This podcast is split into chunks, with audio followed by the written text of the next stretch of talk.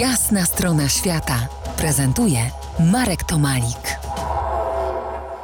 W RMF Classic Przemek Supernak, który prowadzi stronę Super Glob, na której publikuje zdjęcia i historie ze swoich podróży. Egzekutor rowerowego projektu Wszystkie wioski, wszystkie ścieżki Opolszczyzny.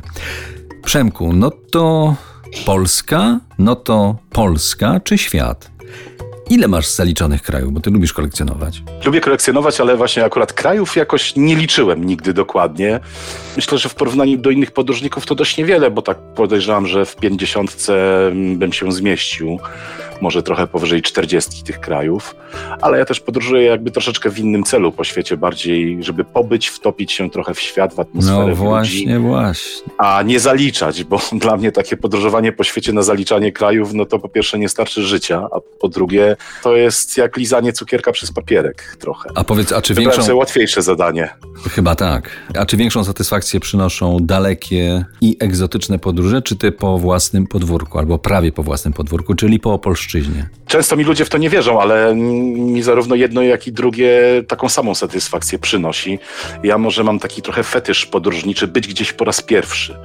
Jak zdarzy mi się być nawet na własnym podwórku, przejechać, nie wiem, 10 kilometrów za miastem, drogę, którą jeszcze nie jechałem, no to już czuję to, to, to drganie gdzieś tam w środku, tą ekscytację, dokładnie taką samą, jak czuję, kiedy pamiętam, byłem, nie wiem, pierwszy raz na pustyni, kiedy byłem pierwszy raz w Himalajach, kiedy pierwszy raz byłem w innych miejscach dalekich i odmiennych od nas. No nie chcę tutaj mierzyć tej ekscytacji, bo trudno jest zmierzyć, która większa, ale mnie cieszy i jedno, i drugie, i im więcej po tej Opolszczyźnie podróżuję, tym chętniej po niej podróżuję, co nie oznacza, że nie będę podróżował też po świecie, bo to, to też jest moja pasja.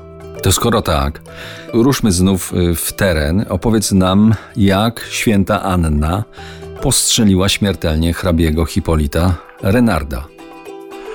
No tak, to kolejna z takich legend opolskich, dosyć ciekawa i tragiczna, dramatyczna, dobra na hollywoodzki film moim zdaniem. Właścicielem tamtejszych terenów był jeden z największych potentatów przemysłowych na Śląsku i w ogóle w Europie, Andrzej, hrabia Andrzej Renard.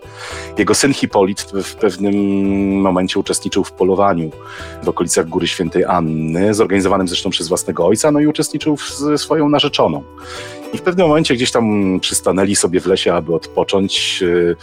Narzeczona hrabiego usiadła na kamieniu. Hrabia postanowił romantycznie przy niej przyklęknąć, ucałować ją w dłoń. No i pech chciał, że w tym momencie sama z siebie wystrzeliła strzelba, którą miał hrabia, młody hrabia na ramieniu, no i postrzeliła śmiertelnie. Nie będziemy tego wikłać, dlatego że jesteśmy po jasnej stronie świata, a to są raczej z tej drugiej strony mocy historie. To prawda. Ale spotkamy się za kilkanaście minut. Zostańcie z nami.